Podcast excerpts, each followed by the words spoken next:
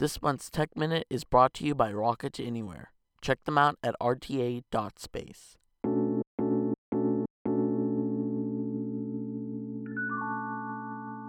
With SpaceX being in the news a lot lately, I thought some of you may want to know the history of the company, so let's get started.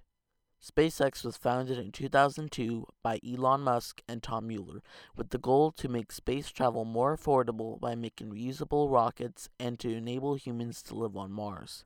It all started in 2002 when Elon had an idea that he called Mars Oasis.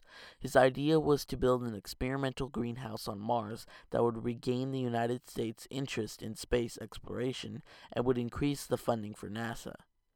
But after a few years of searching for a rocket he could use to execute his plan, Elon decided that creating his own rocket would be a better idea. He also realized that the cost of building the rocket that he needed was only 3% of the cost of buying one made. So then in 2006 they created the Falcon 1, which was the first privately funded rocket to go into orbit around the Earth. After that, the Falcon 9 came around along with the Dragon spacecraft, which is currently used to deliver supplies to the International Space Station.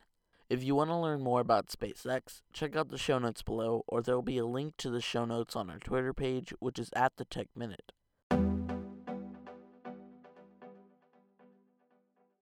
Next month, we continue the Elon theme with What is Tesla?